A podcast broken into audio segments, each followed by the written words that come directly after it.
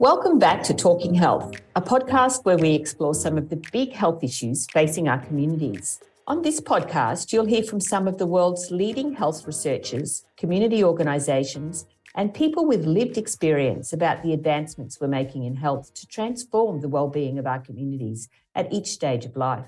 I'm Professor Debra Anderson, the Dean of Health at the University of Technology, Sydney, and the founder and director of the Women's Wellness Research Collaborative. I've spent my career dedicated to supporting people to implement sustainable lifestyle changes to get the most out of life. Today on the podcast, I'm joined by our Associate Dean of Research at the Faculty of Health at the University of Technology, Sydney, Professor Angela Dawson. Angela is a public health social scientist with expertise in maternal and reproductive health service delivery to priority populations in Australia and low and lower middle income countries.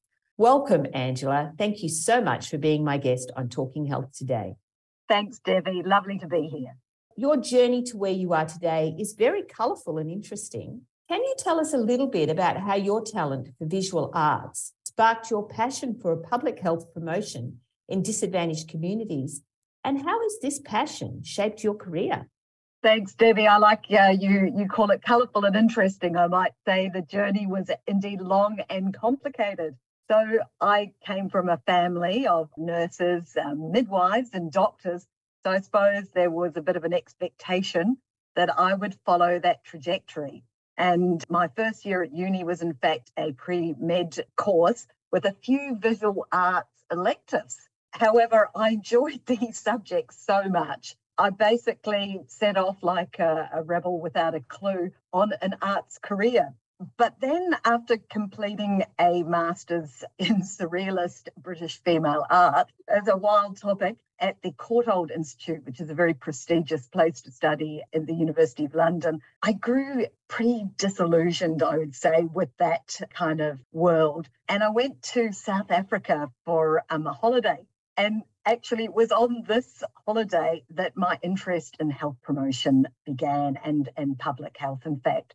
So I found myself working in a, a, community arts project across a number of deprived townships in Cape Town and Khayelitsha and, and, and Mitchell's Plain. So I found myself screen printing t-shirts, painting large murals, and yeah, making posters that really contained messages about health particularly nutrition, uh, the importance of registering the, the birth of your child, and on child vaccination. So I sort of realized that there was much more to art than, you know, just the exhibition curation space. And I really thought that this was the place to be.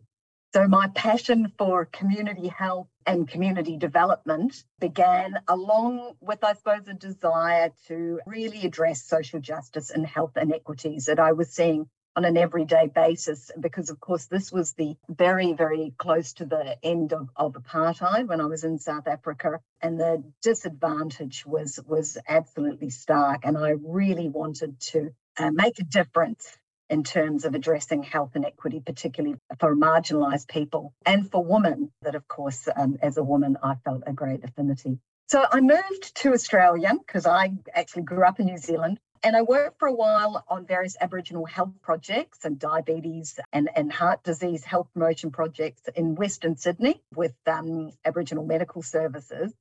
And I taught for a bit in, at Sydney University in a Bachelor of Aboriginal Health and Community Development, which was a great privilege actually, because that was a program that's really produced a huge amount of Aboriginal health workers that I maintain a connection with today. So it's it's um, a really special time. And also at that time, I went to Sydney Uni and I did a graduate and diploma in health education. And sort of after a while, I, I grew sort of longing to return to to Africa, and I I secured a job at the Liverpool School of Tropical Medicine in the UK, and later at the London School of Hygiene and Tropical Medicine as a capacity building advisor on a very large Gates funded malaria program. It was a $50 million project. So it was quite an amazing experience. And so I was working across five African countries to support the national malaria programs. So those were Senegal, Gambia, Tanzania, and Malawi.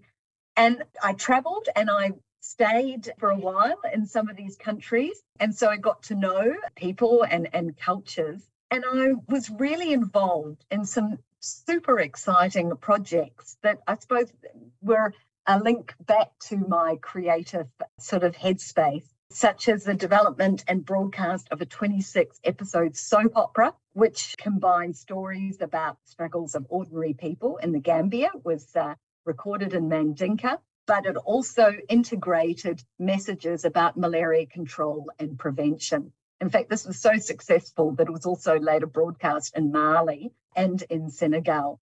So, other things I was involved in were microfinancing programs for women to tie dye bed nets because bed nets were white. And in West Africa, this was seen as, as a sign of death. And people didn't want to cover their beds with white sheets. So, we set up these um, sort of initiatives for women to purchase bed nets and dye them and, and sell them as businesses and also train them to educate others about how to use a bed net and the importance of tucking it in because uh, it's not just obviously just hanging it there. You need to tuck it and make sure the mozzies don't come through. So here I, th- this experience really helped me to combine my love for creative processes with health promotion, and I gained some really critical skills in health management, project management, and evaluation. And my real interest in women's health started at this time. So I was working with on projects with in malaria and pregnancy, for example, and learning about deeply embedded cultural practices that affected women's health, such as female genital mutilation. And so I realised that I really needed more qualifications and I began my PhD at the University of New South Wales, where I developed a project looking at the training of community health nurses in West Africa and how the, the relationship between their training and the service that they delivered. So that was also linked in with some of the, the projects I was working in, but that job ended and my husband was really desperate to come back to Australia. So we returned to Sydney and I started a research role at the University of New South Wales. And that was leading a program of work in human resources for health in maternal and reproductive health in the Asia Pacific region. And that was an AusAid funded um, project with $6 million projects. I've gone from 50 million to 6 million. And it focused on the development really of policy options papers for to assist governments, national governments, and also the Australian government to uh, sort of inform their donor funding to build the workforces in Pacific, mostly Pacific nations. And of course, that was nurses and, and midwives. And I really, the work that I undertook in island nations was of particular importance to me. So Maldives, the Solomon Islands, Fiji, and Samoa. Wow, that's such an interesting and fascinating journey, Angela, and so important to remember how visual arts and messaging plays such a strong role in public health promotion. So, what brought you to UTS and what are you working on now? Ah, so a postdoc fellowship brought me here. I really wanted to bring all the strands of my interests together and my the expertise and experience that I'd gained gained over the years. And I've got to say, the social justice focus at UTS was really attractive because obviously all my work um, had been, well, largely my work had been low, in low and low middle income countries in Africa and Asia and the Pacific. And of course, I had worked previously with Indigenous communities. So all of that work was all about addressing the needs of marginalised and disadvantaged people, mainly women. I was also really attracted by the fact that UTS is the World Health Organization collaborating centre for nursing, midwifery, and health development.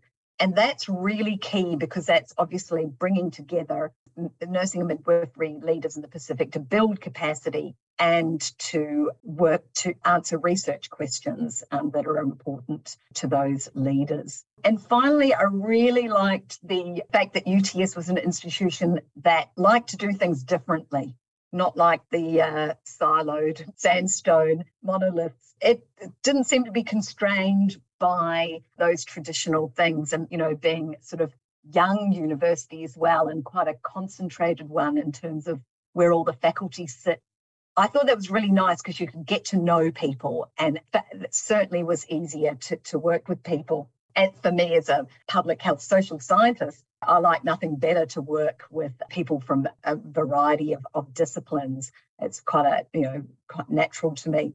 So my main area of work, as I've kind of been trying to say, I suppose, is in women's reproductive health, particularly the neglected areas of, of reproductive health with a focus on disadvantaged populations such as refugees, women with substance use disorders, women who've been incarcerated. And I'm also really interested in the provision of reproductive health in low, low middle income countries, sort of so international health context, and in humanitarian crises.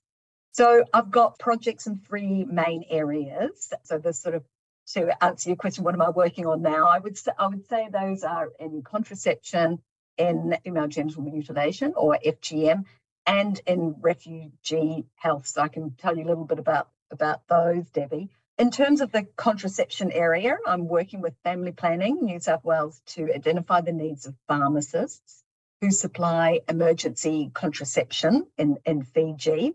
This is funded by a donor a Women's Plan organisation. And so emergency contraception is a really important method of preventing unintended pregnancies, particularly where there's been unprotected sex or if the contraceptions fail, such as a broken condom, or where a woman's been sexually assaulted.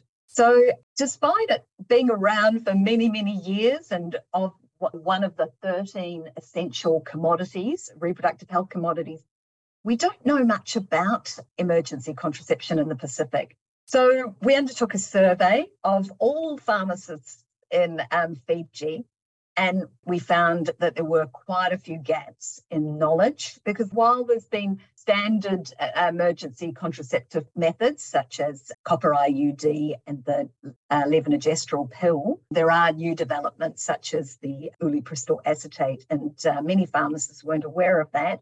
And also, they talked about, because there were some open questions, lots of challenges counselling women at point of care.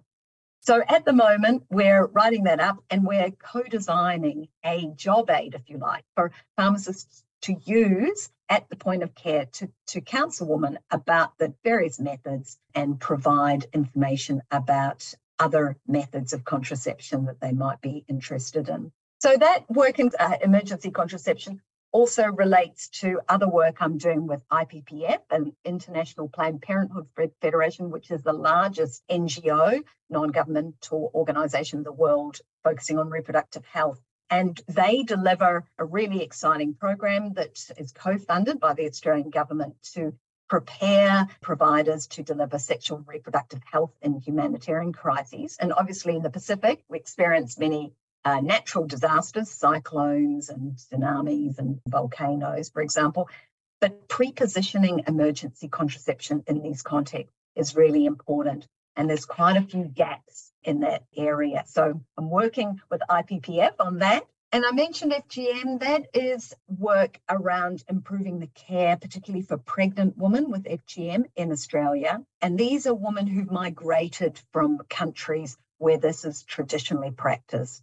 So, FGM is a deeply embedded or entrenched cultural practice that's got lots of adverse health outcomes for women, particularly for pregnant women, obstructed labour, which can cause all sorts of issues, including death. So, this is a problem for around 56,000 women in Australia. And it's a global problem. There are estimated to be about 200 million girls and women affected by FGM.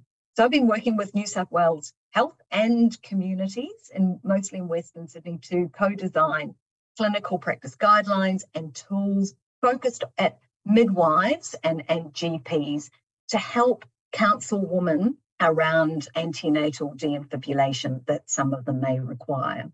So I've been really fortunate actually to receive NHMRC funding for that um, work. I got a, a TRIP fellowship a few years back so that's the um, second area. The third area that I'll just touch briefly on again is funded by NHMRC Ideas Grant. And this is work that's examining the health of refugees over time and, and over generations what we're focusing on is developing a roadmap to inform future health service and program planning and implementation. And that project's got three phases. It's very exciting because no one has looked at refugee health in this manner before. So we're really delivering brand new evidence in quite a, an innovative way. So I mentioned that the three phases. The first is a very large data linkage project. So this is drawing on ABS data and linking that to data in New South Wales, ACT, and Victoria. And what we want to do is describe hospital based healthcare, medication use, morbidity, um, mortality outcomes. So tapping into cancer registries, um, ambulatory mental health care data, etc., etc., really to identify the future health needs of, of refugees and their children, because of course we're going to be able to look at the perinatal data sets and find the children and the children and their children of first generation refugees and look at those needs in relation to the rest of the population. The second, you know, that's very focused on health problems, I suppose, and health care use. But we'd like to also take a more um, strength based approach and look at assets. What are the things that are keeping refugees healthy? What are the things that protect them and their families?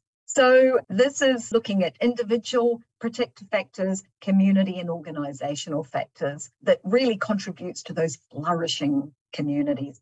And finally, we're coming together with communities and key stakeholders to co create a roadmap for planning future refugee healthcare and services. We have strategies, but none of them are ev- evidence based. So this will be the first effort to, to create that.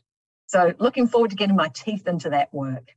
Wow, that is amazing. What a, a great program of work for um, in women's health that you're doing, Angela. And it's not surprising then that you have just been recently appointed as an advisor to the National Women's Health Advisory Council, which was established by the Australian government. Um, and that was this year. So, congratulations on that, because that will give you the opportunity to really influence women's health, not only in your research area, but as a whole across Australia. Well done.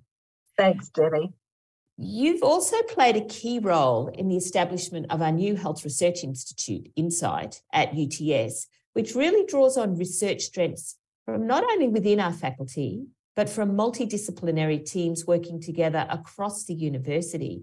Can you tell us a little bit more about the key areas of research strengths within the faculty and how is INSIGHT connecting teams across the university to help solve some of the big health challenges facing our communities? That's a great question. I think the first thing to note is that health issues are really complex and there are many interdependent factors making them sometimes seem impossible to solve. So, solving these complex, sometimes called wicked problems, requires that multi, inter, and transdisciplinary work. So, that that's research that involves many disciplines, crossing those boundaries. Um, and I love that. I said that as a as a public health social scientist, that that's just so exciting to me because that's where we find the creative and innovative solutions come from. And so that's sort of across the HASS and STEM disciplines and all the faculties essentially at, at UTS. So that's business, science, engineering, IT, design, architecture and building, law, of course, not to forget health.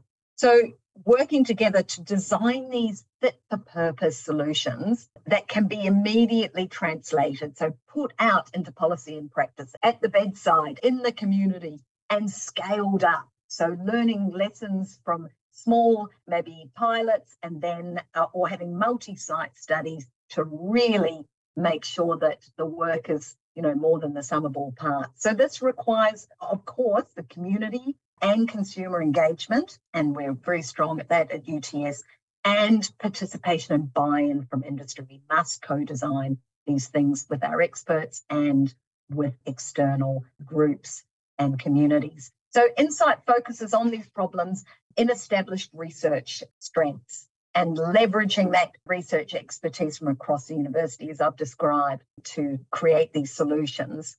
So, our strengths really are in the aging and aged care area, palliative care. We have strong um, research in women and children's health. And of course, I've mentioned the social justice element. We are absolutely committed to reducing health inequities amongst our First Nations peoples. And we're a university of technology. So, of course, digital solutions are absolutely at the core of what we do, not just diagnostics, but M health and e health solutions and making things link up to make healthcare more efficient and, and high quality. And at the moment, where, well, there is d- debate when this epoch started, but we're certainly in an age of the Anthropocene and addressing the health issues related to climate change is absolutely fundamental. And UTS is committed to sustainability, not just the circular economy and, and the healthcare area, but also planning and, and preparing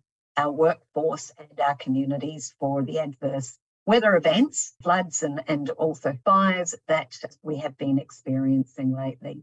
So, these are the sorts of areas that we're working in, and we're working across with the universities, a pan university institute, and also with partners and I suppose one of the, a, a, really good example of this in practice is the Aging Research Collaborative that's led by Deb Parker in health, Professor Deb Parker in um, Faculty of Health, and Professor David Brown in the Faculty of Business. So, aging and aged care is a mega challenge in Australia and making the sector economically, socially, and environmentally sustainable.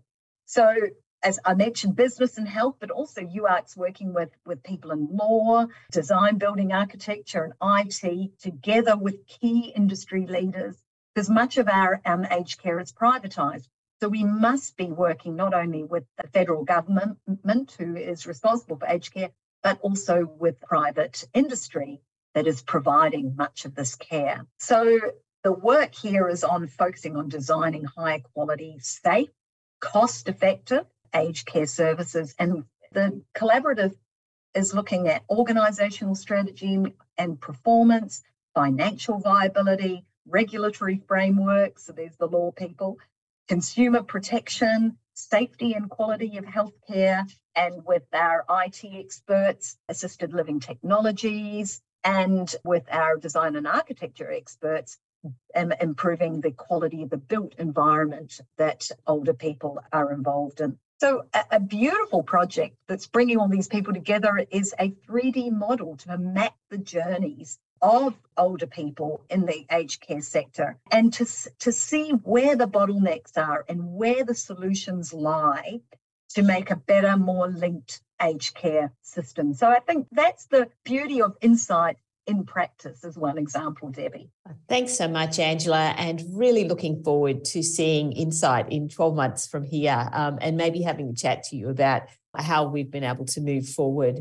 Angela, thanks so much for being our guest on Talking Health today and for sharing your stories with us. It is so great to have you as our Associate Dean Research and to bring your breadth of experience and also your personal experience in the social justice area. We are really fortunate to have such a great mix of insightful and interesting leaders here at UTS who bring such unique skills to our team. Thanks very much, Debbie. Wonderful to chat to you today, and so looking forward to seeing uh, the blossoming of Insight. Today, I've been speaking with Professor Angela Dawson, the Associate Dean of Research at the Faculty of Health at UTS. And you've been listening to Talking Health by the University of Technology, Sydney. You can find us at uts.edu.au.